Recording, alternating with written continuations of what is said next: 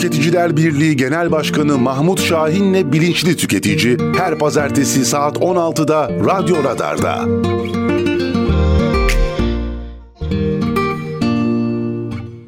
Tüketiciler Birliği Genel Başkanı Mahmut Şahin'le Bilinçli Tüketici başlıyor.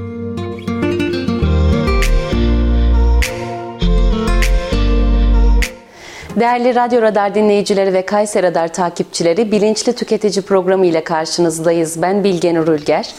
Ee, Tüketiciler Birliği Genel Başkanı Mahmut Şahin bizimle. Hoş geldiniz başkanım. Hoş bulduk Bilgen. Nasılsınız? İyi sağ ol sen. Ben de iyiyim. Ee, 2022 konuşalım mı bugün? 2022'de e, tüketiciler neler yaptı, ne tür haksızlıklara uğradı? İşçileri konuşalım. Aslında 365 gün 2022 hakikaten çok dolu dolu geçti. 365 gün konuşsak zor biter aslında. 365 program yapmak lazım. Özetleyebiliriz tabii. Yani e, kısa bir özeti geçebilir. Ben yıl sonu hazırladım başkanım. Çok da bir şey olmamış ya. Bu yıl ünlü kaybımız çok fazla. çok fazla ölü ölmüş. Aynen. Yani bakıyorum işte Türkiye'deki gelişmelere en fazla e, ölmüş yani insan ölmüş. İnsan kaybetmiş. Çok kayda değer olaylar. Yıl içinde. Geçen yıla kıyasla yaptığımda bunu yok. Ölüm sebepleri belli mi? Hmm, hayır yani sebeplerine bakmadım. Ama pandemi geçti. Onunla alakası yok. Konuyu oraya bağlayacaksanız. Ee, yok ben tam tersi oraya bağlayacağım. Ee, Pandemiyle alakası var. Ee, şöyle var. Ama zaten hepsi çok yaşlı insanlar. İşte e, şey Tarık, Tarık Akan değil hep aklıma o geliyor. Cüneyt Arkın, Fatma Girik. E, TRT'de Eurovision'u sunan adam Hal- e, Halit Kıvanç mıydı? Evet. Evet. E, Hıncal Uluç. Çok fazla. İşte bu- bunlar ünlü olduğu için sen tanıyorsun ama geçen yıl 2022'de çok fazla ölüm oldu. Hatta çok böyle şaşırtan sürpriz ölümler oldu. Genç yaşta ölümler çok fazla oldu. Sporcusu, sanatçısı vesaire. Evet. Ve onların sebebi üzerine durmak lazım. Onların pandemiyle bağlantısı var. Önceki Koronavirüsten de e, 19 bin küsür kişi öldü. göre 2022'de mi? 2022'de. Evet. e, Yani biz o istatistikleri artık çok iyi biliyoruz. Yani ölüm sebebine ne yazarsan o kayıtlarda kalıyor. Hı hı. İstatistiği sen belirliyorsun aslında. Neyin çok çıkmasını istersen onu çok yazıyorsun. Ee, mesela bak ölümlerde e, kanser hastalarına uygulanan bir tedavi yöntemi var biliyorsun. E, kemoterapi. Evet. Hiçbir ölüm sebebinde kemoterapi yazmaz. Ama kemoterapiye giren insanların %99'u ölür. Doğru. Hepsinde organ yetmezliği değil mi? Yani bir şekilde Evet, bir evet. sebep yazarlar ama kemoterapi yazmazlar. Halbuki kemoterapi öldürür. Yani saçını bile döker. Bırak öldürmeyi, hücrelerini tamamen mahveder. Seni bir kenara atar. Ama atmadan önce de e, birkaç sene süründürür seni. O kemoterapi e, yöntemi çok pahalı bir tedavi yöntemidir. Ve bunu birileri üretip satıyor. Yani bu bir kere yapılıp sürekli olan bir şey değil. Sürekli satılan bir şey. Vücudu da çok farklı değiştiriyor. Bizim de e, kemoterapi gören bir akrabamız vardı. Kadının e, kafasının şekli değişti. Yani kafası böyle kaydı bir şey oldu. Yani ben o ölmeden önceki hallerini hiç unutamıyorum. Asla aynı kadın değil. Evet. Öyle. Yani gözümüzün önünde bir yakınımız e, eriyor, gidiyor. Onun için hani çoğunlukla bazı insan tabii tepkiler hiç dile gelmez. Onları bilemeyiz. Biz kemoterapiye girenleri ve ölenleri biliriz. Oradaki değişimi görürüz. Ama hiç girmeyenleri bilmeyiz. Çünkü bu gündeme gelmez. Yani o normal hayatını yaşar ve ölür.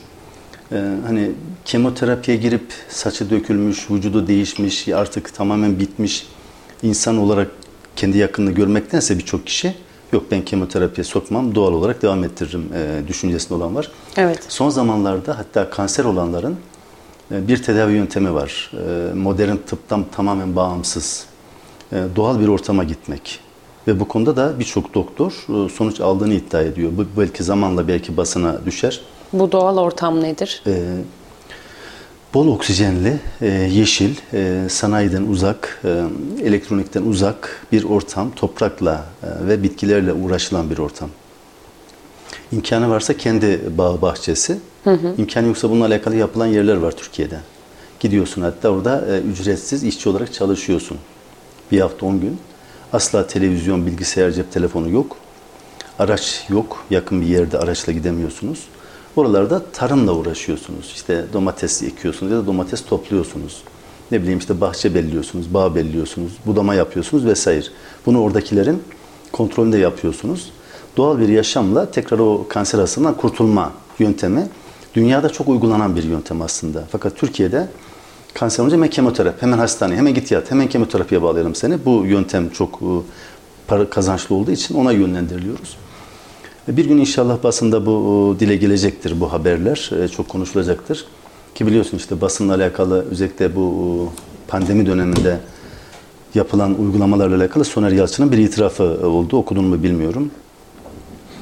Soner Yalçın e, Türkiye'de aykırı bir e, söylem biliyorsun. Aykırı bir yazar. İşte Sözcü gazetesini yazıyor. O da TV'nin sanırım sahibi ve genel yayın yönetmeni. Bu geçen bir itirafta bulundu. Dedi ki biz aslında aşıya ve pandemi tedbirlerine karşı çıktık ama bizim sesimizi kestiler dedi. Bizim ayakta kalınmamızı engelleyeceklerdi. Destek vermeyeceklerdi. Tamamen fonlamayla alakalı bir şey bu. Ee, bu, bu şunu akla getiriyor aslında Soner Yalçın diyor ki biz karşı çıkacaktık. Bu aşının yanlış olduğunu söyleyecektik. Fakat biz hemen kilitlediler ve susmak zorunda kaldık diyor. Yani basın düşünsene birilerinin kontrolünde dilediğini yaşatıyor, dilediğini bitiriyor. Bunun itirafı.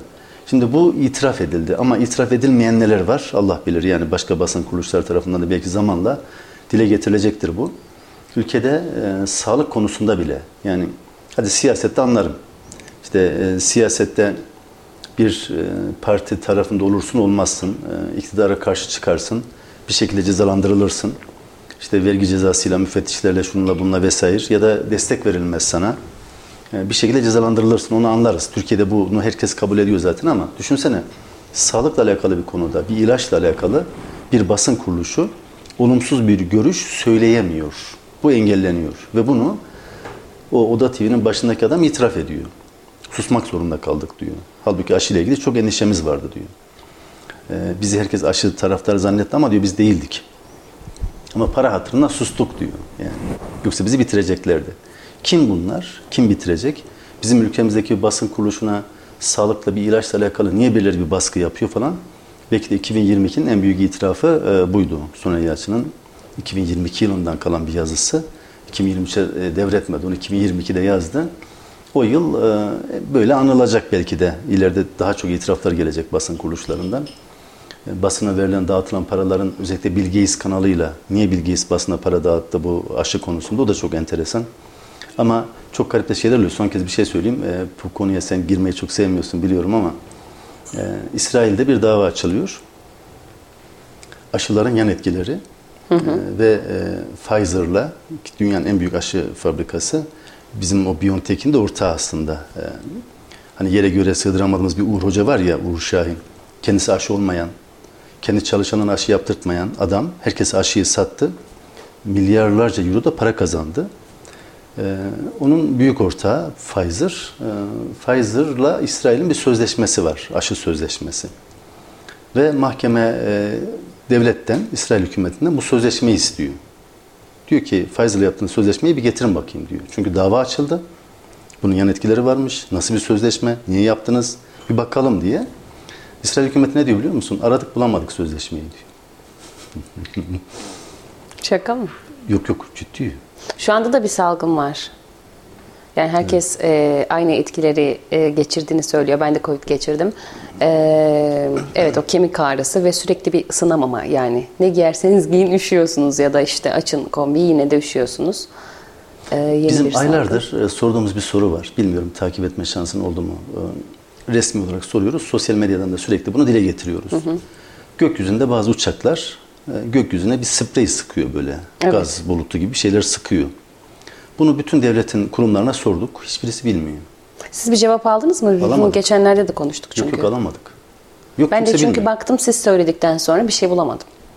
Kimse bilmiyor. Evet, bu konuyla alakalı yurt dışından da şikayetler var ama evet. sonuç yok. Sonuç yok. Ben en son kime sordum biliyor musun?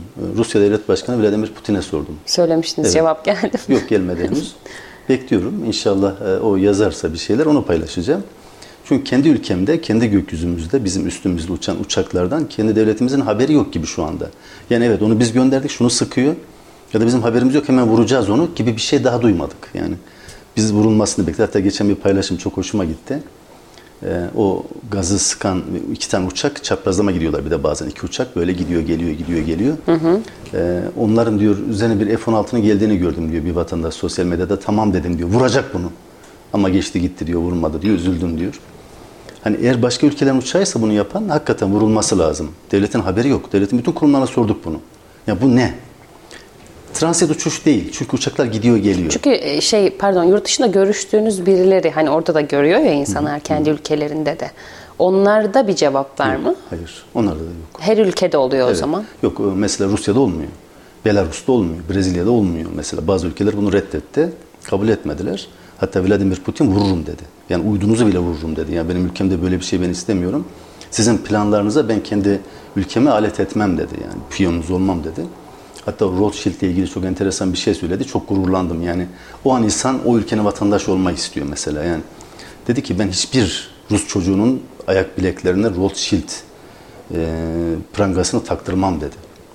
Bu laf bir devlet başkanı tarafından söyleniyor. Yani ve küresel güçlerin başındaki adam için söyleniyor. Sonra bizim ülkemizde bazı şeyler oluyor. Bizim devletimizin haberi yok. Şimdi meteorolojiye gidiyoruz. Meteoroloji bilmiyorum. Havalanlarına gidiyoruz. Bilmiyoruz. Türk Hava Kurumu'na soruyorsun. Bilmiyor. Türk Hava Yolları'na soruyorsun. Bilmiyor. Genelkurmay'a soruyorsun. Bilmiyor. Cumhurbaşkanı'na soruyorsun. Valilikler hiç bilmiyor zaten. Ya kim uçuruyor bu uçağı bizim üstümüzde? Erdoğan'a sordunuz mu? Cumhurbaşkanı'na soruldu tabii yani. Direkt Cumhurbaşkanı'na soramıyorsun. Cumhurbaşkanlığına soruyorsun. Direkt Putin'e soruyorsunuz ama.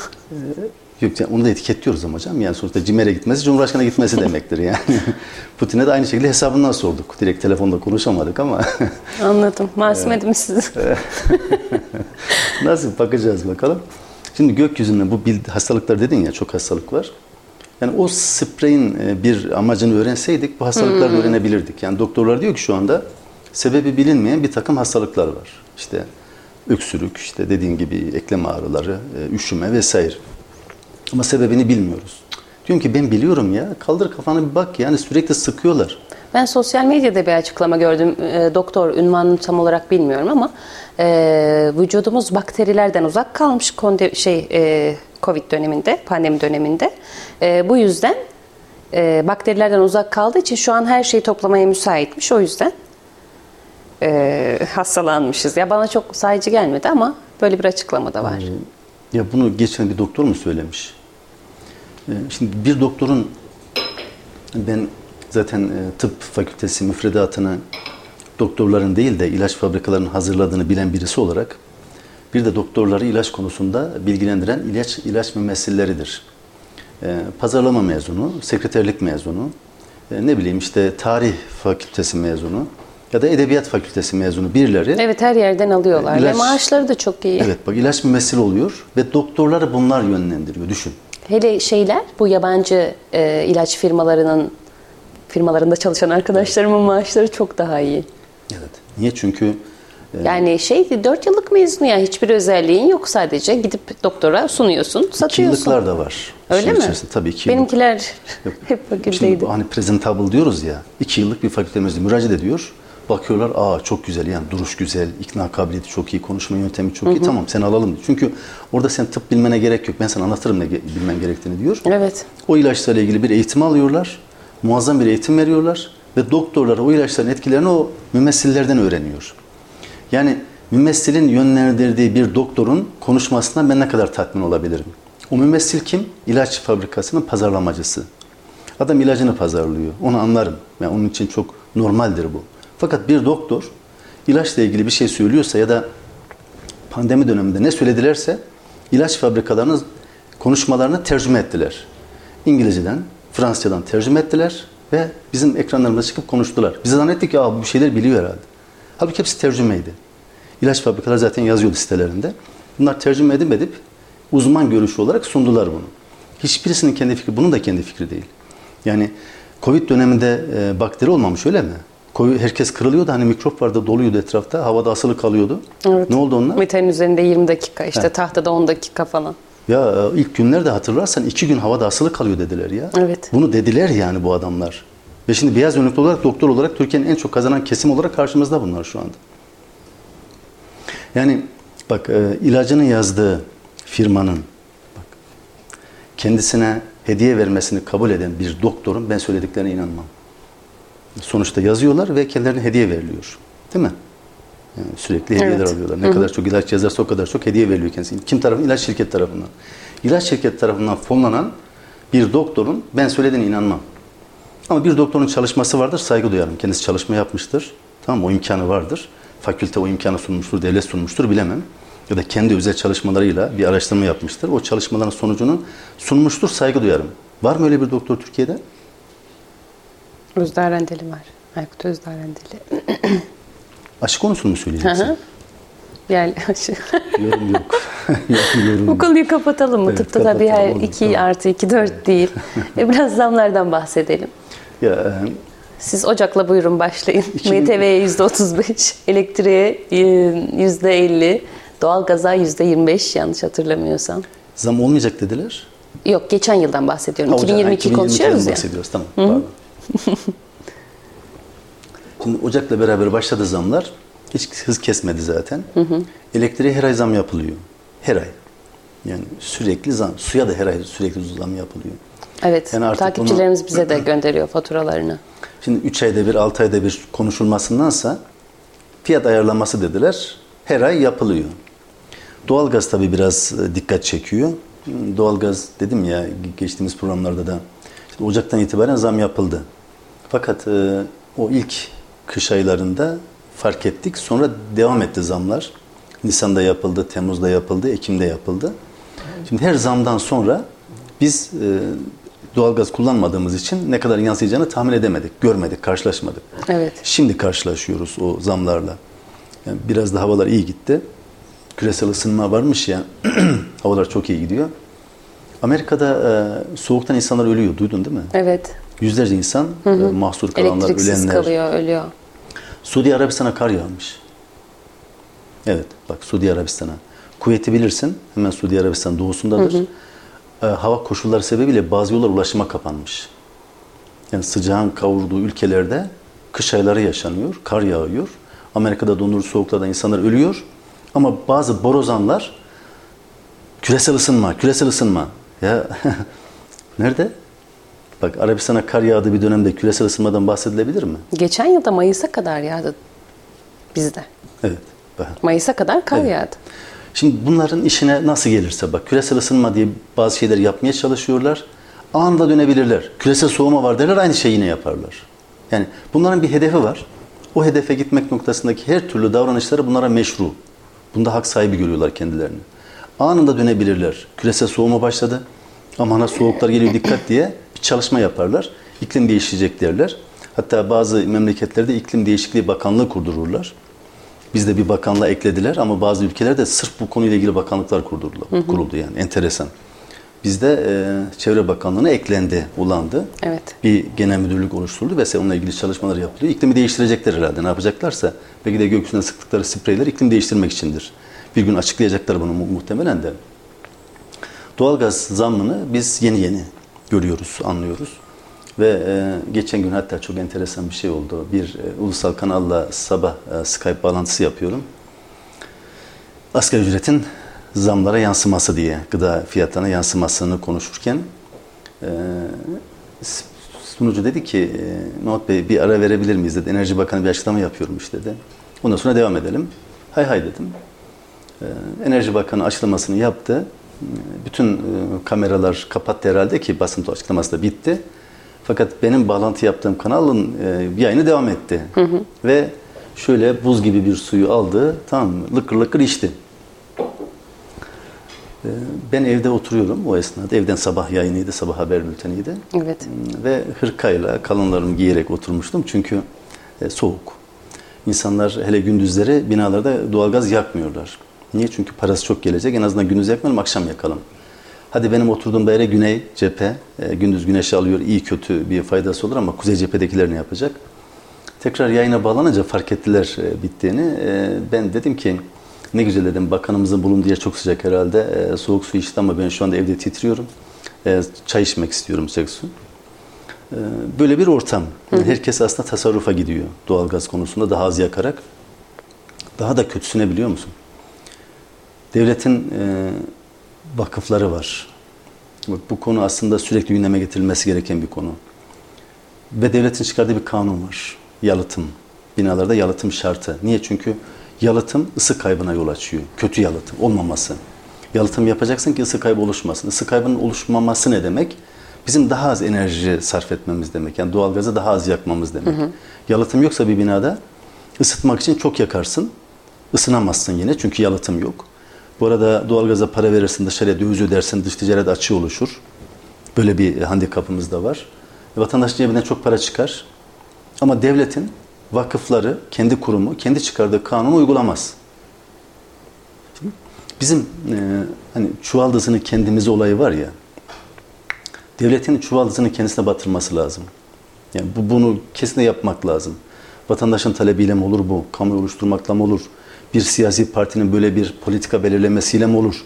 Yani biz doğruları yapacaksak önce kendimiz yapmalıyız. Vatandaşa bir şey der ki mesela vatandaşa diyeceğiz ki tasarruf edin.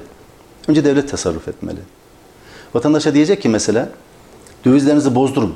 Önce devlet yönetenler bozdurmalı. Yani bu ancak böyle anlamlı olur, etkili olur. Değilse biz bak işte doğalgazdan dolayı şu anda perişanız çünkü zamlar var. Zamlar niye var? Niye zam yapılıyor doğalgaza? Daha önce niye yapılmıyordu da şimdi yapılıyor? Değil mi? Yani bunlar hep sorgulanması lazım. Enflasyon e, diyorlar. Bazen geçen bir toplantıda da bir ekonomistmiş, ben ekonomistim diye lafa başladı. Dinledik. E, fiyat artışlarını enflasyona bağladı. Enflasyonun ne olduğunu söyledi falan filan. Ve bir 20 dakika anlattı.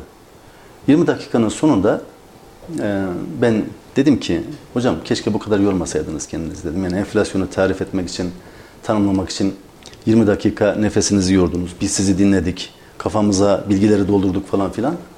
Enflasyon fiyat artışıymış, bilmem işte mallara yapılan zammış, e, piyasadaki e, manipülasyonların falan e, bize etkisiymiş. Bir, bir sürü bilimsel e, şeyler anlattı.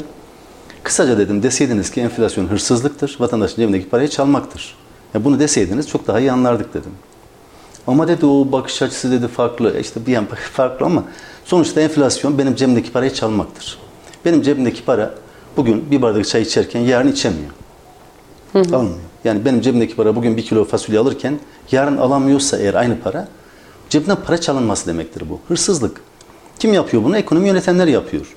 Yani alıp ceplerine koymuyorlar ama vatandaş cebinden para çalınıyor. Ya bunu böyle tanımlamak lazım. Yani enflasyonu birilerinin kendisine meşru görüp işte kendisini savunurken enflasyon var dememesi. Peki bu çalınan para nereye gidiyor? Daha mı zengine gidiyor? Tabii ki daha zengine gidiyor. Bu her zaman böyledir. Her zaman böyledir. Bak son zamanlarda e, fiyat artışlarında hükümetin kontrolü kaybettiğini hep söylüyorum zaten. Hı hı. Bir kontrol yok zaten. Kontrol mekanizması da yok. Yapamıyordu. Hükümetin yüzü de yok buna. Yani üstüne gidemiyor olayın. Niye? Çünkü tetikleyen kendisi, başlatan kendisi. Hı hı. Doğalgaz dedik işte bak yani yüzde 350 400 zam yapmak ne ya? 1 Ocak'ta. Ya bak şimdi yeni yıla müthiş bir zamla girdik. 2022 zam yılı oldu aslında. Türkiye'de evet. belki de hiç bu kadar zamın yapılmadığı bir dönem, bir sene yaşadık. Yani biliyor musunuz bilmiyorum. Bizim Laf Sokak'ta diye bir programımız var. Ee, her gün sokak röportajı yayınlıyoruz. Ee, arkadaşlar işte yıl içindeki bütün e, laf sokaktaları sıralıyorlar. Ben işte seçiyorum aralarından. Ekonomi dışında hiçbir şey yoktu.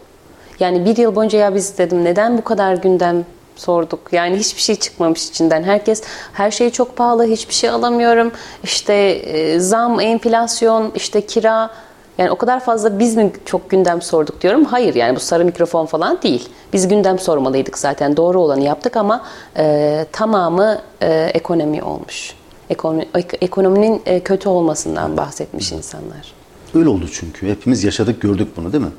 Ama bazı algılarla ya bütün dünyada böyle oldu falan dendi. İşte bütün dünyada aslında çok iyiken e, ülkeler hiç örnek vermiyorduk. Bütün dünyada çok iyi, niye bizde iyi değil demiyorduk. Ama bütün dünyada kötü olmuş, enflasyon artmış, fiyatlar artmış, bizde de arttı. Yani iyi de hiç örnek vermiyoruz dünyaya ama kötü de hemen verebiliyoruz ve kabulleniyoruz da. Ama yani bütün dünyada olmuşsa bile biz sanki böyle çok daha etkilendik. E, tabii ki. Tabii ki bak bütün dünyadakilerin altyapısı vardı. Bizim altyapı yoktu. Onun için etkilendik biz. O altyapı verilmedi vatandaşa. Vatandaşın kenara koyabileceği, kötü günler için harcayıp etkilenmeyeceği bir parası yok, birikimi yok. Olmuyor. Evet. Olmuyor çünkü enflasyon her zaman için e, işte hırsızlık, vatandaşa gelen e, kazancı gelmeden götüren bir olgu. Bunu artık literatürümüzden çıkartmamız lazım. Enflasyonun olmaması için ekonomik politikalar geliştirmek lazım. O ekonomi yönetiminin işi. Görevi mi? Görevi yapacak mı? Yapacak. Ama 2022'deki çelişkilerden birisi mesela bak e, o ev kiraları konusunda çok konuştuk. E, ev sahiplerine %25'ten fazla zam yapamazsın dedi. Hı hı. Cumhurbaşkanı böyle bir genelge yayınladı. Ha, uyuluyor mu ona? Yani o da ayrı bir mevzu da. Uyulmuyor. Uyulmalı mı peki? İşte bak tamam işte ev sahipleri diyor ki uyulamaz diyor. Yani benim ortağım değil diyor. Kendi yapmasın o zaman diyor. Evet. İşte araç muayenesi mesela bugün biraz, biraz önce birisi söyledi bana çevirdi. Başkan duydun mu dedi. Araç muayeneleri %122 zamlanmış. Bir araç muayenesi 10-15 dakika 20 dakikada 1130 lira olmuş. Hı hı. Yani düşün. Şimdi bunu belirleyen kim? Devlet değil mi? Devlet ev sahibine diyor ki %25'ten fazla zam yapamazsın ama kendisi %122 zam yapıyor. İşte demin dedim ya samimi olmak lazım. Önce kendin yap onu.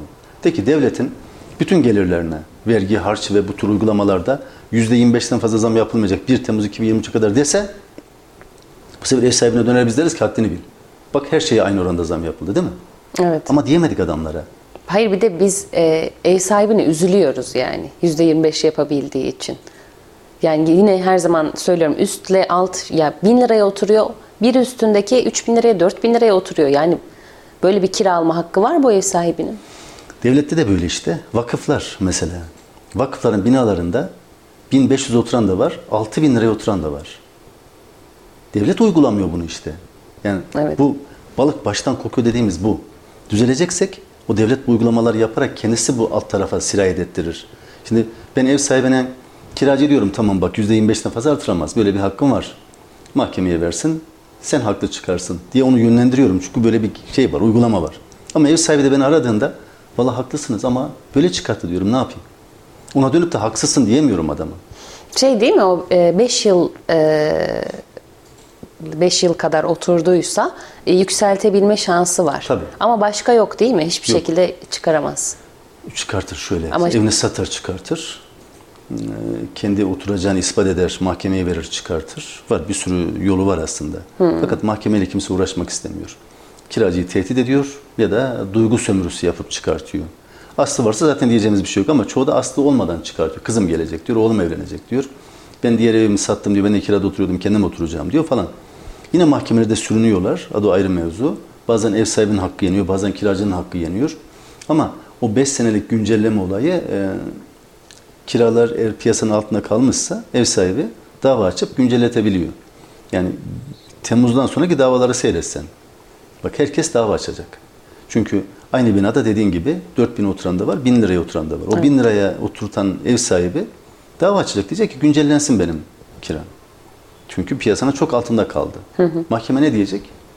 Bilirkişi de soracak burada ne kadar oturuluyor. 4000 cevabını alınca onu da 4000 yapacak. Bu evet. böyle. Yani ev sahiplerinin öyle bir hakkı var ama 5 seneden önce de yapamıyor bunu. Ama çıkarma noktasında bir sürü dava açma yöntemi var. Açtırabilir tabii. Evini satanlar var şu anda Bilge. Sırf çıkartmak için. Kiracı evden çıkartmak için evi satıyor yakınına. Satıldığı için ihtar gönderiyor. 6 ay sonra çıkartıyorlar. Burada nasıl bir e, hukuki dönüş olur onu da söyleyeyim. Şimdi e, vatandaş evini sattı. Yeni alan kişi de ihtarı gönderdi. Kiracı çıkardı. Eğer o çıkan kiracı burayı takip eder ve ev tekrar eski ev sahibine dönerse tapuda ve başka bir kiracı oturursa o çıkan kişi taşınma masrafını ve bir yıllık kira bedelini ev sahibinden alır dava açarak. yani böyle bir hakkı da var e, haksız çıkartılmışsa. Ama gerçekten adam kendisi oturmuş, gerçekten satmış, gerçekten oğlu evlenmiş, başka evleri yok oraya oturacak. Yani bunlara bir şey denemez zaten. Mahkemede onları haklı buluyor. Evet. Fakat şu anda kira artışından dolayı, fiyatlar arttığından dolayı oyunlar oynanıyor. İster istemez çaresiz onlar da oynamak zorunda. Niye? Çünkü fiyatlar çok arttı, kendi kirası çok düşük kaldı. Araçlarda da e, çok benzer olmamakla beraber bir sınır koydular. İşte 6000 ve e, 6000 kilometre ve neydi?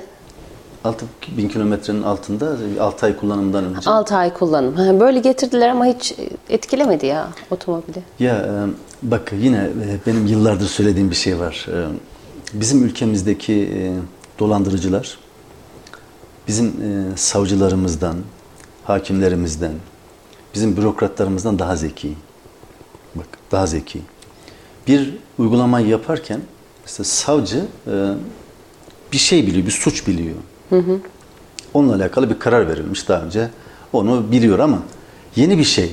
Savcının haberi yok bundan. Yani yeni bir yöntem ve dolandırıcılık olarak görmüyor çoğu zaman savcılar. Burada bir dolandırıcılık yok diyor mesela ama dolandırıcılık. Adam öyle bir yöntem bulmuş ki. Ya da bürokratlar işte mesela böyle bir önlem aldılar güya araba satışlarında. Ne oldu? Yine arttı, yine Bak arttı. tabii ya bak adam aldı deposuna koydu. 6 ay bekletti. 6 ay sonra satarım dedi. Çünkü İşte kilometre değiştirmeler. şey e, o 6000 kilometre 5099 kilometreye getirdi adam e, kilometresini. E, tamam al. Ne, ne istiyor? Yani burada bak e, şunu düşünmek lazım. Sen bir ceza verirken ya da bir kural koyarken karşıdaki ne kadar caydırır bu bunu bilmek lazım. Onlar sahada değiller. Bak gerçekten sahada değiller. Çok basit bir şey. Hep söylemiştim ben. Bu hakem heyetlerindeki parasal sınırda. Ya daha önce çok komikti. O dönemler e, program yapmıyordun ama mesela 2766 lira 15 kuruş diyordu. ya bunu 2800 yapamaz mısın yani? Ne olur çok mu zor? Ne, nedir bu yani? Yok o oraya kuruş yazılır. Niye? Çünkü oradaki Ama geçen şey demiştiniz ya bu telefon fiyatlarına göre belirleniyor. O dönemin en pahalı telefonu muydu acaba o? Yok yok neydi biliyor musun bu hesaplama? Neydi? Ee, Enflasyon tefe tüfeğe göre kaç olmuş? Resmi enflasyon yüzde 25 mesela. Önceki seneki rakam kaç? İşte 2465. 2465 çarpı 25 yüzde artı diyor eşittir diyor. Çıkanı yazıyor. Yani o yüzde- çıkanı yuvarla. işte onu diyorum ben de ya bu kadar ya onların hayattan kopukluklarını anlatmaya çalışıyorum. Yani bu araba düzenlemesini yaparken şunu düşünmediler. Ya şimdi bu adamlar güçlü adamlar. Ben Bilge'nin arabasını satması, Mahmut'un satması için kanun çıkarmıyor bu adam. Biz kaç tane araba satabiliriz seninle? Yani kaç tane mi? Ben satamam. Siz bir tane E, satabilirsiniz. tamam. o da son satışım olur zaten zarar ederim muhtemelen. Şimdi asıl o büyük satıcılar var ya elinde 5 bin, 10 bin aracı olanlar. Bunlar diyorlar ki çok çok iyi, piyasayı çok iyi okuyorlar. O bürokratlardan daha iyi okuyorlar. Diyor ki ben 6 ay bekletsem ne zararım olur? 60 bin lira diyor. Fakat 6 ay sonra bu araba 600 bin lira üstüne koyar diyor. Evet. 540 bin lira kazancım var tamam diyor bekletirim. Hadi hodri meydan. Devlete meydan okudular. Ve dedikleri oldu. Fiyatlar hiç durmadı. Adamlar daha çok kazandı. Daha çok kazanıyorlar. Kazanıyorlar. Bak, Durmadı. yani bürokratların sahadan haberi yok. Uygulamadan haberi yok. Ya da bunu düşünmek istemiyorum ama onlarla beraber düşünüyorlar. O kişilerle beraber düşünüp tamam sizin de kazanmanızı sağlar. Çünkü ne oluyor biliyor musun?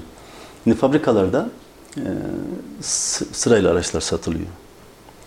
E, bunu alan kişiler, belirli kişiler. Bir araç e, firmasının kiralama üzerine çalışan, ya da satış üzerine çalışan araç firmasının bir sipariş vermesinde 10 bin tane veriyor mesela. Bağlıyor. 5 ay, 6 ay fabrikanın üretimini bağlıyor.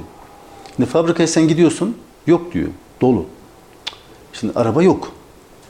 Araba yol aldı, piyasada da yok. Koyuyor, stokluyor. Çünkü 6000 kilometre ya da 6 ay satış şartı var. Bekle diyor ve bir talep patlaması yaşanıyor. Talep patlaması olunca ne olur? Bu her zaman kuraldır. Talep bulunca fiyatlar yükselir. Bunu kimin lehine? İşte o alanların lehine. Kaç kişi bunlar? Ya 100 kişidir, fazla değil ha. 100 kişi piyasayı belirler. Onun için yine demiştim sanırım kişi başına düşen araç konusunda Türkiye'de kişi başına düşen milli gelir gibi bir yanlış hesaplama var. Yani kişi başına düşmüyor onlar maalesef. Evet. Bir adamın 10 bin tane aracı var. 10 bin. Bir adamın 100 bin aracı var. Şu anda İstanbul'da o büyük şirketlerin 250 bin tane aracı olan firmalar var. 250 bin aracı var bir kişinin. Bu ne demektir? Hani 9 kişiye bir pul, bir kişiye 9 pul. Yani e, 10 pul yapıyor toplamda. Yani bir dengesizlik. Bu araç sayısında da böyle, milli gelirde de böyle. Yani bizim 2022'de hakikaten e, manipülasyonculara, fırsatçılara e, zemin hazırladığımız, onların daha çok kazanmasını sağladığımız başarısız bir e, düzenlemeler yılı oldu maalesef. Çok başarısız. Fiyatların sürekli arttığı ve kontrol edilemediği. Fahiş fiyatlardan da bahsedelim mi? Telefon ihtiyacım var da yani nasıl bir telefon 30 bin lira olur? Çok geriliyorum. 30 bin lira olduk, yani 30 bin lirayı verdikten sonra o telefonu nasıl kullanacağım? Yani bunların hepsini düşünüyorum. Ver, verir miyim? Vermem. Sürekli kafamda bu sorular dönüp duruyor. Bunun da temelinde ne var biliyor musun? Ee, bizim bir tüketim nesli olmamız aslında. Yani tüketime odaklı, ne sunuluyorsa onu kullanmak zorunda hissettirilen bir noktaya getirildik biz. Tüketmeliyiz. Ne çıkmış onu almalıyız. Bak yani Hayır, ben, ben bunu bunun için söylemedim lütfen. Diğer telefonlarda e, mevcut e, popüler telefon kadar pahalı ve onları satacağınız zaman ikinci el fiyatından hiç para etmiyor. Ama o popüler telefon e, sattığınız değere, aldığınız e, değere yakın satabiliyorsunuz. Hala yükseliyor çünkü. Yani bu da aslında tüketici için bence yanlış değerlendiriyorsunuz. Yani çünkü değer kaybetmiyor, altın gibi. bunu sağlayan ne işte? E, Herkesin ona yönlendirilmesi. Bak değerini kaybetmiyor diyor. Cazip Evet. gösteriyoruz şu anda değil mi? Cazip göstermiyoruz, cazip. Tamam cazip ama yani bunu gösterdiler işte. Onun için biz şu anda sanki böyle gibi kabul ediyoruz da bize böyle gösterildi biz onu uyguluyoruz. Yani kapitalizm böyledir. Yani kapitalizmin kendine göre mabetleri vardır. Yani kapitalizm aslında bir hayat sistemidir. Dinlere meydan okuyan bir sistemdir ve şu anda galip dünyada. Dinlere galip geliyor kim ne derse desin. Dini e, hayat standartlarını yıkan bir kapitalizm diniyle karşı karşıyayız. Ve bize aslında hiç ihtiyacımız olmayan şeyleri ihtiyaç gibi sunabiliyor. Yani insanlar Türkiye'den başka bir ülkeye gidip bir alışveriş yapıp geri geliyor. Ne için gidiyor? O telefon için gidiyor işte mesela çoğunlukla değil mi? Evet. Yani onları alıyorlar, geliyorlar. Niye? Çünkü değer kaybetmiyor bak. İşte burada Yani bu da tüketici için. Değer kaybetmemesi, değer kaybetmeyen bir şeyi satın alması da tüketici için. En başta e, onu o bak ama normalde 6000 bin liraya alacağın telefon da var şu anda. Ama onu almıyoruz. Niye? Çünkü değer kaybediyor diyoruz değil mi? Ama o değer kaybettirmiyor. Öyle bir algı yaptı ki, öyle bir uygulamaya soktu ki kendi e, satışını, ürününü. Ve herkes bunu kabullendi ve o piyasada gerçekten hakim oldu. Evet. Aslında biz talep ettiğimiz için, biz böyle istediğimiz için değil. Onlar öyle istedikleri için böyle oldu. Tabii ki. Biz de şu anda o, o oyunu oynuyoruz. O rolü biz de oynuyoruz. Ama biz bunu kabul etmeseydik mesela. Ya ben bir telefonla işte 5 bin liralık telefonla da ben işimi görebiliyorum değil mi? E 40 bin, 50 bin lira da var herhalde telefon şu anda. Var var 65 bin liraya Ya kadar buyur var. bak şimdi aynı işi görüyoruz aslında. O da arıyor, ben de arıyorum. O da mesaj atıyor, ben de mesaj atıyorum. O da sosyal medyaya giriyor, ben de sosyal medyaya giriyorum. Ben hatta e, saat olarak kullanıyorum yine aynı zamanda. Alarm olarak kullanıyorum yine aynı zamanda. Hatırlatıcı olarak kullanıyorum, not tutuyorum. O da yapıyor. Bak işte görüyor musun? Ama arada 60 bin lira fark var. evet. Heh. Yani ben e, 5 bin liralık telefonla işimi görüyorsam o 65 binin reklamına kanmamalıyım. Aynı işi görüyorum kardeşim. Tamam değer kaybetsin. Ben 5 bin, 60 bin liramı niye vereyim demek lazım aslında. Burada bir savaş var. Bak o savaşı biz kaybediyoruz en başta. Onu aslında aşağı çekebiliriz. Fakat biz kendimiz yükseltiyoruz sürekli onun fiyatını. Evet.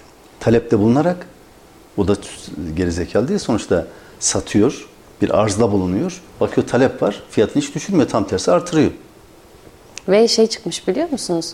Ee, büyük mağazalarda yenilenmiş telefon diye satıyorlar. Yani ikinci el aslında. İsmi yenilenmiş olunca satılıyor.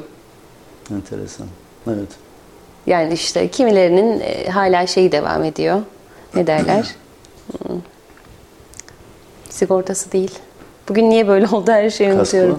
Kaskosu işte kasko gibi. Garantisi garantisi. Garantisi devam eden telefonlar var. Yenilenmiş telefon. Değil. ikinci el telefon. Yani ismi satıyor. Ya e, zam yerine fiyat ayarlaması konusu gibi. Evet. e, Bunu Turgut Özel başlatmıştı. E, Şu an iktidarlar bunu kullanıyor gayet güzel. Yok zam yapmadık bir fiyat ayarlaması yaptık diyor. Fiyat düzenlemesi. Evet, düzenleme, düzenlemeyle zam yapılıyor aslında ama insanlar ha zam değil fiyat düzenlemesi diye bakıyor olaya. Ve doğalgazda mesela hizmet bedeline zam yapıldı ciddi anlamda ama doğalgazın kendisine yapılmadı. Ama hizmet bedeline yapıldı. Elektrikte de böyle mesela. Elektrikte dağıtıma zam yapılıyor. Elektriğin kendisine zam yapmadık diyorlar bazı dönem. Evet. Yani bunlar hep e, işte algı. Yani demagojiyi iyi kullanabilmek. Kelime oyunlarıyla. istediğimiz şekilde yönlendirebilmek adına imkanımız var. Her tarafta manşette de gümbür gümbür böyle söyleniyor ve herkes bunu okuyor. Temmuz artışına da zam dediler. Enflasyon farkı demediler. Temmuz zam şey maaşlara zamda. Ha bak gördün mü yani Ki herkes zam dedi. Başlıklar kocaman zamdı ama o zam falan değildi değil, yani. evet. Asıl o düzenlemeydi. Evet. Üstelik bir sene geç kalmış düzenlemeydi. Evet. Heh, geriye dönük düzenleme yapılıyor. Orada öyle işimize geliyor. Zam diyoruz. Diğerine öyle işimize geliyor. Fiyat düzenlemesi, ayarlaması diyoruz. Böyle şu anda ekonomi e, algılarla yönetilirse sonuç olarak bu noktaya geliriz biz işte. Yani çok hoş bir noktada değiliz. Fiyatlar düşecek mi sizce? Ya bu hani benim öngörüm ona yetmiyor işin doğrusu. Hani e, devletin, devlet yönetenlerin e, topyekün bir e, kararla, kararlılıkla bunu başlatması lazım. Ancak o zaman düşer. Düşebilir mi? Düşebilir bak. Bir ihtimal bu. Ha, şu gidişte düştüğü görebiliyor Hayır göremiyorum ama yarın değişebilir mi? Değişebilir. Yani Türkiye'nin bu söylenen şeyler çıkartılacak olan petrol, doğalgaz vesaire. Hı hı. Doğalgaza para ödemeyeceğiz 2023'te diyorlar çıkıp birileri. Yok ödeyelim. Yani devletin Türkiye'de ben hiz, bedelsiz bir hizmetin olacağına inanmıyorum. Şu ana kadar bedelsiz bir hizmet olmadı devletin. Karşılıksız. Bundan sonra da olmaz. Bak, hiçbir şey bedava değildir devletin. Her şeyin bir karşılığı vardır illaki. Yine ödeyelim doğalgaza. Ama niye diğer ülkelerde işte evlendirme parası veriyorlar, çeyiz parası veriyorlar, işte çocuk e, çocuk bakımı ne bileyim bir şeyler her şeye para veriyorlar. Şimdi Bilge, hmm, bak EYT konusu çok güncel ya şu anda. Hı hı. EYT konusuna e, geçtiğimiz seçim öncesinde e, Cumhurbaşkanı çok net bir tavrı vardı biliyorsun. Hayır dedi. Bu geleceğe atılacak bir kazıktır. Yeni gelecek nesillere yüklenecek bir borçtur. Ben ona razı değilim. Devlete, devlete ağır gelir dedi. Kabul etmiyorum. Seçim şantajı orada kimse kullanmasın dedi. O zaman hani doğruya doğru diyoruz ya biz hı hı. sivil toplum olarak doğruya doğru. Yanlışları eleştiririz. O zaman dedim ki Cumhurbaşkanı çok doğru yapıyor. Bak seçime girmesine rağmen buna yok demişse bu bir devlet politikasıdır ve güzeldir. Bak bunun arkasında dururum ben. O zaman karşı çıkan Cumhurbaşkanı şimdi 2 milyon emekli. Tabii. Ee, o da çok netameli aslında bak göreceksin bu EYT konusu daha çok su götürür. Çok su götürür, çok tartışma olur. Oldu mu olmadı mı, hak etmiştim, aldılar, vermediler, şöyle oldu, böyle oldu bu e, birkaç yıl sürer. Günümü sildiler, hesaplanmadı, SGK mektup istedi, kağıt göndermediler. Bak, evet. Uzun çok, bir süreç çok olacak. tartışılacak.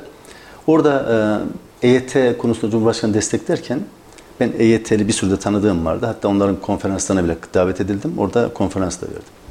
Birçoğuna da dedim ki çok da olmadı mesela. Geçen ay İstanbul'da birileriyle toplandık. Hı hı. Yine kalabalık bir grupla. Orada onu da dedim. Bakın dedim ben sizin mücadelenizi destekliyorum ama EYT'ye katılmıyorum dedim. Ben EYT'nin çıkmasını istemiyorum. Ama sizin mücadelenizi destekliyorum. Niye? Çünkü sivil toplum örgütü olarak bir araya geldiniz. Evet. Bir mücadele örneği verdiniz. Ve hatta işte hükümete diz çöktürdünüz tabiri caizse. Hayır diyen Cumhurbaşkanı kabul etti. Kendisi açıkladı, müjde dedi. Yani ne oldu da? Ha, muhalefet çok mu farklı? Mesela ana muhalefetin genel başkanı daha önce SGK'nın genel müdürlüğünü yaptığı dönemde 45 e, yaş emekliliğin bu ülkeye zarar verdiğini söyleyen bir insan. Hı hı. 65'ten aşağı olmamalı diyen bir insan. Ama şimdi o da e, ben çıkarttım bunu diye. yani çok farklı değiller. Yani bu siyasi malzeme oldu tamamen. Siyasi malzeme olmamalıydı. Fakat getireceğim nokta şu. EYT'liler zannediyor ki emekli olunca maaşlarını Cumhurbaşkanı Erdoğan cebinden çıkartıp verecek. Böyle bir şey var mı? Yok. Kim verecek? Kim verecek? Hazine. Elektrik faturalarıyla, su faturalarıyla, doğalgaz faturalarıyla, vergi ve harçlarla biz vereceğiz. Aman yine verdiklerini alacaklar valla. Tabii Reklam ki. arası verelim mi? Verelim. Değerli Radyo Radar dinleyicileri ve Kayser Radar takipçileri kısa bir aranın ardından sohbetimize devam edeceğiz. Şimdi reklamlar.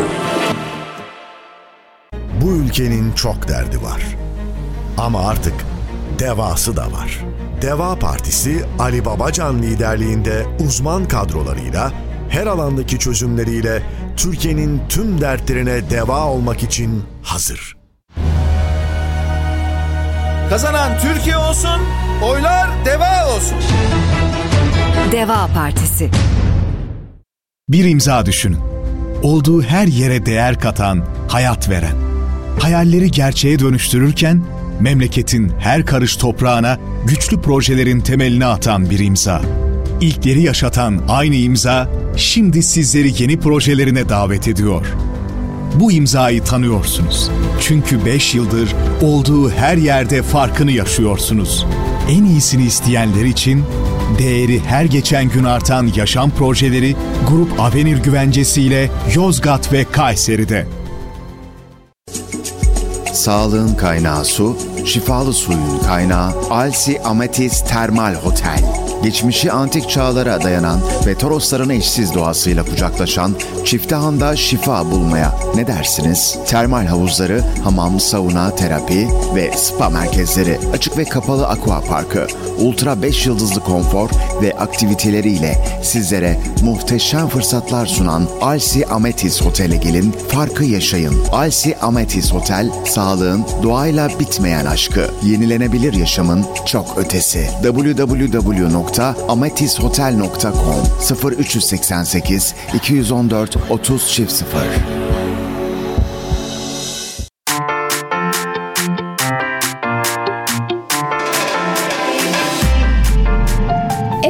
Toptan ve Perakende Market. Her zaman ucuz, her zaman kaliteli. Evinizin her ihtiyacı için bir Gross yeterli. Tüm Kayseri halkının kolay ulaşıp güvenle alışveriş yapması için şehrin her yerindeyiz. Beştepeler Zümrüt, Esenyurt, Talas Bahçeli Evler, Karacaoğlu, Belsin, İldem, Anayurt, Yeşil Mahalle şubelerimizle siz değerli halkımızın hizmetindeyiz. Efe Gross Toptan ve Perakende Market. Telefon 444 3 407. Bizim için değerlisiniz. Efe Gross. Sen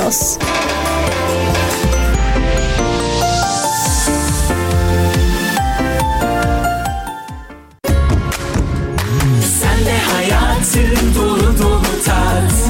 Aç bir meysu dolu dolu hayat. Sen de hayatın dolu dolu tat. Aç bir meysu dolu dolu hayat. Tekden Hastaneleri bilgilendiriyor.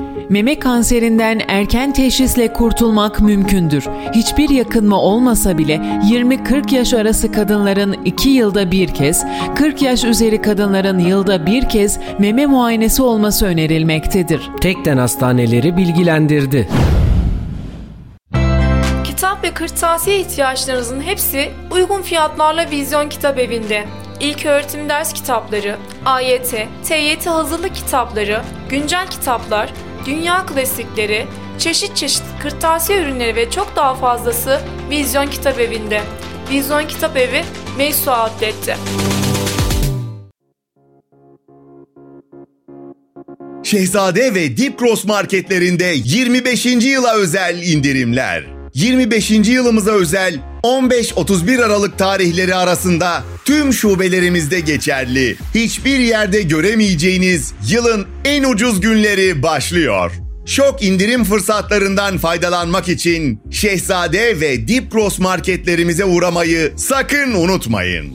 Kayserili hemşehrilerimize 25 yıldır bize göstermiş olduğu ilgiye bu şehrin markası Şehzade Grup olarak teşekkür ediyoruz. Reklamları dinlediniz.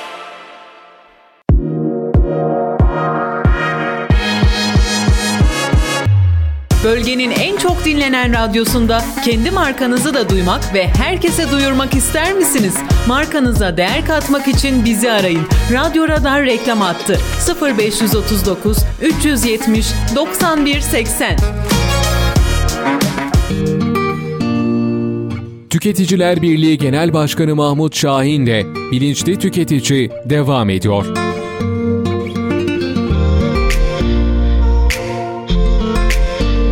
Değerli Radyo Radar dinleyicileri ve Kayseri Radar takipçileri programa kaldığımız yerden devam ediyoruz. Ee, KDV'leri düşürmüştü devlet. %8'den gıdada düşürdü. %8'den %1'e indirdi. Yine hiçbir şey değişmemişti. Devlet, Hatırladığım sıralamayla gidiyorum da ben. devlet vergi zararına uğradı orada Evet. ama fiyatlar aynı kaldı. Hı hı. Hatta tam tersi artırdılar bile. Yani diyorum piyasanın kontrolü elden kaçırılınca bunların bu tür adımların devlete hiçbir faydası olmuyor aslında. Hiçbir faydası olmuyor. Bak devlet sadece vergiden kaybediyor. Vergiden kaybettiği her para da aslında bizden başka bir şekilde çıkartması gereken bir para. Yani bu ülkedeki bütün masrafları vatandaşlar öder. Bak vatandaş, devletin ayrıca bir gelir kaynağı yoktur. Biziz. Otoyolundan gideriz para alır, ticaret yaparız, vergi alır, alışveriş yaparız, vergi alır, bir hizmet alırız, vergi alır. Her şekilde bizden vergi alarak masraflarını karşılar. Öyle yapacak yani. Tabii öyle yapacak. Yani EYT'yi de bizden Cebinden çıkartacak. yok karşılayacak Bak. hali yok. Bütçe haberlerini çok verdiniz mesela. Hı hı. Devlet 2023'ün bütçesini hazırladı. Evet. Bütçeyi hazırladığında EYT farkı yoktu. Şimdi yıllık 13 milyar dolar gibi bir maliyet bindi. Binecek EYT'lilerden dolayı eğer verirlerse emekliliği, maaştan alırlarsa onlar bu maliyeti kim karşılayacak? Ne yapacak? Devlet ya para basacak yine bizim cebimizdeki parayı alacak. Para basarak. Ya da zam yaparak bu paraları alacak. Yani EYT'liler e, boşuna zaferini aralara atıyor aslında. Kendi çocuklarına borç bıraktılar. Kendileri ödeyecekler bu bedeli yine. Başkası ödemeyecek. Biz ödeyeceğiz hep beraber. Ya bu, bu, bunu kabullenelim bak. Yani alınan tedbirlerin hiçbirisi ne devlete yarıyor ne millete yarıyor. Emekli oldum diye maaş aldığını düşünen o EYT'li aslında hayat pahalılığının sebebi oluyor. Zaten hayat pahalı. Bir de ondan dolayı hayat pahalı hale geliyor. 2023 bu anlamda hakikaten sebebini hiç bilmediğimiz birinci bölümde demiştik ya sebebi bilinmeyen bir hastalık var ortalıkta. Yine sebebi bilinmeyen zamlar olacak. Biz o, zam, o hastalığın sebebini de söylüyoruz. İşte gökyüzüne bakın o sıkılan spreylere diyoruz. Burada da zamların sebebi... Siz bunu nasıl söylüyorsunuz? Siz hiçbir yerden bir cevap almamışsınız ki. E, cevap verilememesi zaten bizim söylediğimizin doğru olduğunu gösterir. Yani biz ısrarla bunu söylüyoruz. Ya e, Bilgehan, Allah aşkına yani durup dururken bir anda gökyüzünde uçaklar e, cirit atıyor. Cirit atıyor ya böyle vız vız vız vız vız ve havada bulutlar oluşuyor. Yani bu niye yapılıyordur? Ve bir anda insanlar niye hasta oldu? Yani bu sebep sonuçtan çıkartılacak bir şey. Ama işte mevsim geçişi dönemsel bunu sıradan e, grip salgını da olabilir. Yani bunu direkt niye buna bağlıyorsunuz? Hayır, bak sebebi bilinmeyen diyor ama doktorlar. Ya bir hastalık var ama sebebini bilmiyoruz diyorlar. Niye demiyorlar? Grip desinler, mevsim geçişi desinler, üşütme desinler. Niye demiyorlar? Ben onlar dediği için söylüyorum bunu. Hmm. Ya bunun sebebi o. Ama kimse bunu söylemeye cesaret edemiyor. Bir gün mahkeme kararlarıyla bunlar söylenecek, itiraflarla bunlar söylenecek ama iş işten geçecek. Bak aşı konusunda ölümlerde orada atladık. Yani kalp krizi ölümleri, pıhtı atma ölümleri 2022'de tavan yaptı. Bir sürü insan. 10 yaşındaki çocuk da kalp krizinden ölüyor. 18 yaşındaki sporcu sahada ölüyor. Ama bir de şöyle bir şey var. Aşı vurulan da aynı hastalığa yakalanıyor. Vurulmayan da yakalanıyor. Hangi hastalığa? Şu son dönemdeki salgına. Tamam bak e, aşı ferdiydi. Sen kolundan aşıyı vurdurursun sana vurulur. Ben vurdurmasam bana vurulmaz. Ama gökyüzündeki olay ben gökyüzünden etkilenmiyorum diyen birisi var mı? Yok. Herkes etkilemek için. Yani aslında gökyüzünden aşılama yapılıyor. Bak ve e, geçen o tilki e, aşılamasında, kuduz aşısında e, konuşmuştuk değil mi? Hı hı. Gökyüzünden e, tilkiler aşılanıyor ya. Bunu bir gün, bak bir gün bizim çocuklarımız vallahi okuyup okuyup gülecekler. Biz hani bazen geçmişle alakalı dalga geçeriz ya bazı şeylerle. İşte Osmanlı'da bazı işte deli padişah varmış. Havuzdaki balıklara para atarmış falan diye dalga geçiyorduk. Çocuk Evet. bize bunu öğrettilerdi. Bir gün ya da daha öncesine git. İşte Arap, müşrik Araplar e, helvadan put yaparlarmış, taparlarmış. Sonra acıkınca o helvayı yerlermiş. Hep dalga geçtik biz bunlarla. Hı hı. Aynı şekilde bak bizim çocuklarımız bizim bu pandemi döneminde yaptıklarımızla dalga geçecekler. Aşılamayla ya işte dede siz tilkileri havadan aşılamışsınız bir zamanlar. Ha ha ha. Nasıl yaptınız? Nasıl becerdiniz bunu diyecekler bak. Yani bir şeyler yapılıyor. Hı hı. Ee, ve bunun hani ben diyorum ki tilki aşılama falan bu hikaye. Gökyüzünde tilki aşılayamazsın. 3 milyon aşı almışlar da Türkiye'de 3 milyon tilki mi varmış? Ya da bir tilkinin bütün aşıları yemesi ne olacak peki diye 10 tane tilki var. Biri kuruna çıktı onu da yedi. Diğer 9 tilki aşısız kalacak ve kuduz mu gelecek bizim ülkemize? Tilki acaba yakalanmadığı için mi böyle bir şey söylediler? Ya tilkiden Tilki gelen nasıl bir, yakalanır? tilkiden gelen bir e, kuduz tehlikesi yok ki Türkiye'de ya. Bu önce Tilki bir olur. kuduz mu olur? Ha? Yani Evet. tilki kuduz olur mu? Öyle olduğunu iddia ediyorlar. Tilkiden bulaşıyormuş kuduzlar da. Tilkiyle köpekler ilişkiye mi giriyor ki yani ondan buna bulaşacak ya da nasıl köpeklere bulaşacak da kuduz olacak da bu da bizi ısıracak. Yani saçma sapan bir şey. Ama bak bu yapıldı söylendi. Bak bir sebep yani orada bir şeyler yapıldı. Havadan atıldı. Havadan atılmalar e, işte gökyüzüne sprey sıkmalar. Nereden biliyorsun diyorsun da e, işte yapılıyor görüyorum takip ediyorum sorguluyorum. Sadece soru soruyorum. Diyorum ki ya bunu hangi maksatla yaptınız? Aşılama dediğiniz şahsi olur. Uzaktan çiplemiyorsunuz hayvanları. Şimdi kedi köpeğe işte çip takılacakmış da. e, Evet derisinin altına yerleştiriyorlarmış. Ceza keseceklermiş. Se- Şey neymiş e, sebebi? İşte eğer sokağa atılırsa bilinecekmiş kimden olduğu falan. E tamam köpeklere yaptın, kedilere niye yapıyorsun? Kediler sokağa kim atıyor ki? Atıyorlar ya zarar da veriyorlar. Evdeki kediyi mi? Ev kedisini. Evet. Evinde kedisine zarar veren de birçok insan var. Niye bunu ilk defa duymuş gibi davranıyorsunuz Yani var? evdeki kedi, beslediği kediye zarar veriyor? Hmm, psikolojisi bozuk. O canım o çocuğuna da verir, eşine de verir. Yani Tabii, o hastalığı bir kenara bırakalım. Genel anlamda kullanmayı diyorum ben. Psikolojisi bozuksa zaten birisini devlet onu takip etsin. Onu her halükarda takip edip zarar vermesinin önüne geçsin. Yani bırak hayvan insana da zarar verir o. Yani tabii biz hayvanları kimlik kimliklendirme yaptık. Ee, insanı takip edemezken. Evet o da biraz garip. Yani başka bir şeyler yapılıyor işte. Bunu sorgulayınca karşına çıkıyor. Bu sefer komplo teorisiyle karşı karşıya kalıyorsun. Ama bütün bunların arkasından Gates çıkınca hiç kimse şüphelenmiyor. Ya bu adam Allah Allah hayvan çiplemelerini bu yapıyor. İnsan aşılamalarını bu yapıyor. Tarımdaki politikaları bu hayvancılığı bu belirliyor. Gökyüzüne sıkılan spreyin arkasından bu çıkıyor. Her şeyin arkasında bu var. Kimse komplo teorisi olarak bakmıyor olaya. O ne kadar şirin değil mi yani Bill Gates, o sempatik, zengin bir adam falan. Ama aynı adam bak bütün dünyadaki insanlara hakaret edercesine, küfredercesine, herkesin aşılanmasını sağlarken kendi çocuklarını asla aşılatmadığını açıkça söyleyen bir adam biliyor musun? Sebep olarak bir şey söyledi mi? Benim çocuklarım aşıya elverişli değil. Bitti. Türkiye'de de oldu. Çıkıp sürekli e, aşılanmalı, herkes aşılanmalı, uzaktan aşılamalıyız gerekirse, hamile kadınları aşılamalıyız, zorla aşılamalıyız diyen adamlar kendi çocuklarına ve kendilerine aşı yapmaya gerek olmadığını söylediler utanmadan. Ya ben kızınca komplo oluyor ama ya sen niye rahatsız olmuyorsun bundan ya? Ben sana diyorum ki ısrarla kahve içeceksin, kahve içeceksin. Sen hiç bana zararlı. Ya niye herkese kahve içmeyi zorluyorsun o zaman? Edepsiz. Ya bir soru sor bana yani de ki hayırdır ya? Herkese zorlayan sen niye kendin kullanmıyorsun desene. Şimdi ben sigara içmiyorum, herkes içmeyin diyorum değil mi? Bir anlamı var bunun, mantığı var. Ama ya içerken kimseye içmeyin demek çok anlamlı olmuyor işte. Ya da herkese içirip kendinin içmemesi. Herkes sigara içecek. Sen, ben içmem zararlı. Bu bunu açık açık yaptılar Bilge. Saklamadılar. Bak kıvırmadılar bile. Bu aşı üreten Uğur Şahin'e ya mikrofon uzatıldı ya. Mikrofon dendi ki siz ve aşı üretenler aşı oldunuz mu? Hayır dedi ben onları riske atamam. Biz olmadık. Ve bu adam dünyaya aşı sattı. E biz denek miyiz? Tabii deneyiz işte. Çünkü imza verdik. Kabul ediyoruz her şeyi dedik. Ben vermedim. Tamam yani. Ama bak insanları işiyle tehdit ettik. Değil mi? Aşıyla tehdit ettik. Okuluyla tehdit ettik. Ve Evet. zorladık. Yolculuklarda ben ne, neler yaşadım ben maskeden dolayı aşıyı bırak. Aşıda yaşamadım. Olmayacağım dedim zaten de. Ama maskede bile ben neler yaşadım ya. Çevrimler, otobüsten indirmeler, ceza kesilmeleri falan filan. Ceza kesildiğinde ben o gün demiştim zaten yazın nasıl iptal edeceksiniz bunu. Bunun bir demet temeli yok.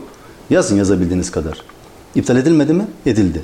Yani bak baştan beri söylediklerimiz aslında hep sorgulamaylaydı. Ve Evet. o sorgulamayla gerçekler ortaya çıkıyor. Hı hı.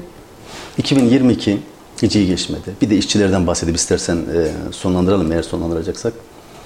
E, bu iş kazaları olayı var ya. Evet. Artık e, hani ben buna uzun zamandır iş kazası demiyorum. Çünkü kaza e, böyle bazen olur. Ne bileyim elinde... Öngöremezsin o zaman Evet, olur. Öngöremezsin ve hakikaten kaza olur. Kaza oldu denir. Fakat bizim ülkemizdeki bu ölümler, iş yerindeki ölümler iş cinayetleridir resmen. Bak e, geçen gün Ocak'tan berileri takip etmem çok mümkün değil ama e, geçen hafta içerisinde olan iki tane iş kazası. İkisi de İzmir'den. Çok acı bir şey. Birinde bir inşaatın vinci Hı hı. düştü. Altı işçi hayatını kaybetti. Ha, dört kişi tutuklandı. Tamam işte yasalarımız yavaş yavaş yavaş çıktı ama hani tutuklamayla da bu işi çok, bizim ta baştan sağlam almamız lazım. İzin vermememiz lazım. Ee, O izin müessesesini bir türlü çalıştıramıyoruz. Sen ben bizim oğlandan dolayı, ahbaplıktan dolayı, siyasi e, aynı taraftarlıktan dolayı. Yine e, İzmir'de e, bir boya fabrikasında bir çocuk 17 yaşında e, forklift aracının altına kalarak ölüyor. Ve o çocuk mevsimlik işçi İzmir'de Diyarbakır'dan gelmiş çalışmaya. Yani artık bunun bu iş cinayetleri olmasına hakikaten çıkartıp kazaya dönüştürmemiz lazım. Her türlü tedbir alınmış, yasa düzenleme yapılmış ama buna rağmen olmuşsa tamam. Kaza. İhmalkarlık olabilir, içine dikkat etmemesi olabilir. Ama yani bazı şeyler ki o vinçle alakalı o kadar çok söylenmiş ki oradaki çalışan işçiler tarafından ama dinlenmemiş. Neden? Yani mesela bizim burada da var bir fabrika.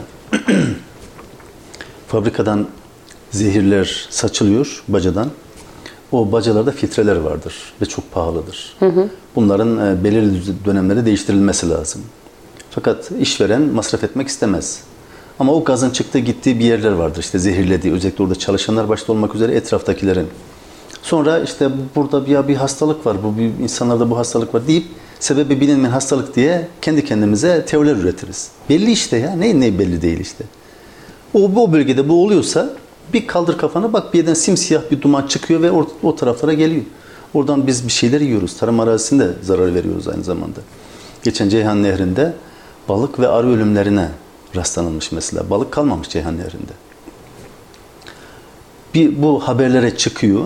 Ondan sonra işte bakanlık açıklama yapıyor ki inceleme başlattık. Yalan. Yani ben o incelemeden bir şey çıkmayacağını biliyorum. Her şey olan olmuş. Sen inceleme başlatsan ne olur? İşte ha mesele olmadı. O önce lazımdı. Yani ne işte testi kırılmadan testiyi kırmadan önce bir döveceksin ki test kırdıktan sonra zaten bir işe yaramaz diyor ya. Dövmeyi burada sadece ben temsil olarak söylüyorum. Hı hı. Dövme taraftarı değilim. Ama bu tür durumlarda eğer adı dövmekse her türlü cezayı vermek lazım. Orada o ırmağın kenarında hangi fabrika varsa o fabrikaların denetlenmesi lazım. Ve denmesi lazım ki bak kardeşim eğer buraya sen herhangi bir kimyasal atık bırakırsan valla sen değil senin yedi göbek torunun bu ülkede ticaret yaptırmam. Bunu bilmesi lazım. Ama yok ya adam atıyor sonra tamam kesmeyeceğiz 50 bin lira ceza kesiliyor. En en fazla o da 20 bin lira kestikleri de var. Evet. Doğayı kirlet, suyu kirlet, canlıların ölümüne sebep ol, insanları zehirle 20 bin 30 bin lirayla ceza yazdım diye yani kasıl. Yani bunlar boş şeyler ya. Evet sonuna kadar katılıyorum size bu konuda. Ee, Mehmet Kavafoğlu'yla ona da selam söyleyeyim buradan. Ee, 6 aya yakın biz iş sağlığı ve güvenliği programı yaptık. Verilen cezaları görmeniz lazım. Giden denetçilerin. Ee, ben tamamen o ölümlerin sorumlusunun onlar olduğunu düşünüyorum. Ee, bu cezaların artırılması gerektiğini düşünüyorum. Ver işverene bu cezayı ve o yaptırmak zorunda kalsın. Yaptırmak zorunda kalırsa kimse ölmez. Yani bu sorumluluk tamamen onlarda. Evet. Ama bizim düzenlemelerimizin düzgün olması lazım. İnşallah 2023'te bu düzenlemeler yapılmaya başlanır ya da niyet edilir en azından. Yani 10 yıl olmuş yani hala denetlemeye gittik. E, şunlar yapılacak, şunlar takılacak. Hayır, bunlar zaten takılacaktı. Herkes bunları biliyordu. Cezasını ver, çekil. Sen üzerinden o sorumluluğu at bari. Çünkü ölenler, onların günahı senin boynuna. İş sağlığında iş sağlığı uzmanlarının maaşını kim veriyor biliyor musun? İş sağlığı güvenliği. Biliyorum. Patron veriyor. Patronlar veriyor. Ve ben onu denetleyeceğim öyle mi? Mümkün mü böyle bir E şey? şu anda senin Mustafa Bey denetlemen gibi. Şu saatte geç, şu saatte git. Olur mu böyle bir şey? Yani yapamazsın ki. Çünkü maaşını o veriyor senin. Yani Evet. Bak baştan hani ben bir şey yapacağım ama boş ver nasıl uygulamayacağım. Onun için böyle yapıyorum bak. Ta ya baştan- onu da yapmayalım ya. O da sonra yapalım. Gelecekleri tarihi sen nasılsa bilirsin. Yani böyle yaparsak e, tabii ki iş gücü de kaybederiz. İnsanlar da ölür. 2023 inşallah 2022 gibi olmaz. Daha diyelim. kötü olur. Ya e, ama bakanımız demişti ki daha kötüsü olmaz ki dipteyiz zaten demişti. Hangisi? Maliye Bakanımız. Ya neyse. Yani burada dipteyiz zaten daha kötüsü olmaz dedi yani. Bunu itiraf etti. Enteresan. O da bir gerçek yani. işte bazen doğruyu söylüyorlar. E, 2023 Sadece gözleri parlamıyor. Kendi de parlıyor. Sürekli parlıyor. Özellikle söylediği laflarla. 2023 en azından bir şeyden düzeltildi değil. Bak onu çok beklemiyorum ama Hı hı. düzeltilmeye niyet edildiği bir yıl olur. İnşallah devlet yönetenler düzeltmeye niyet ederler. Bir niyet etsinler, bir sene geçsin. Ertesi sene nasıl düzeltiriz diye başlasınlar. Sonra düzeltmeye başlasınlar. Tek ben 5-10 seneye razıyım. Yani şu an 2022 gördükten sonra 2023'te sadece beklentim bu. İnşallah niyetlenirler düzeltmek için. Evet inşallah herkes için önümüzdeki yıl her şey çok daha iyi olur diyelim. E, eklemek istediğiniz bir şey var mı? Teşekkür ederim. Ayağınıza sağlık. Biz teşekkür ederiz. İyi ki geldiniz. Renk kattınız. Değerli Radyo Radar dinleyicileri ve Kayser Radar takipçileri programımızın sonuna geldik. Haftaya pazartesi saat 16'da yeniden burada olacağız. Program e, tekrarlarımızı sayfamızdan e, ve yayın tekrarlarımızdan dinleyebilirsiniz. E, haftaya görüşene dek e, iyi haftalar diliyorum. Hoşçakalın. Tüketiciler Birliği Genel Başkanı Mahmut Şahin'le Bilinçli Tüketici sona erdi.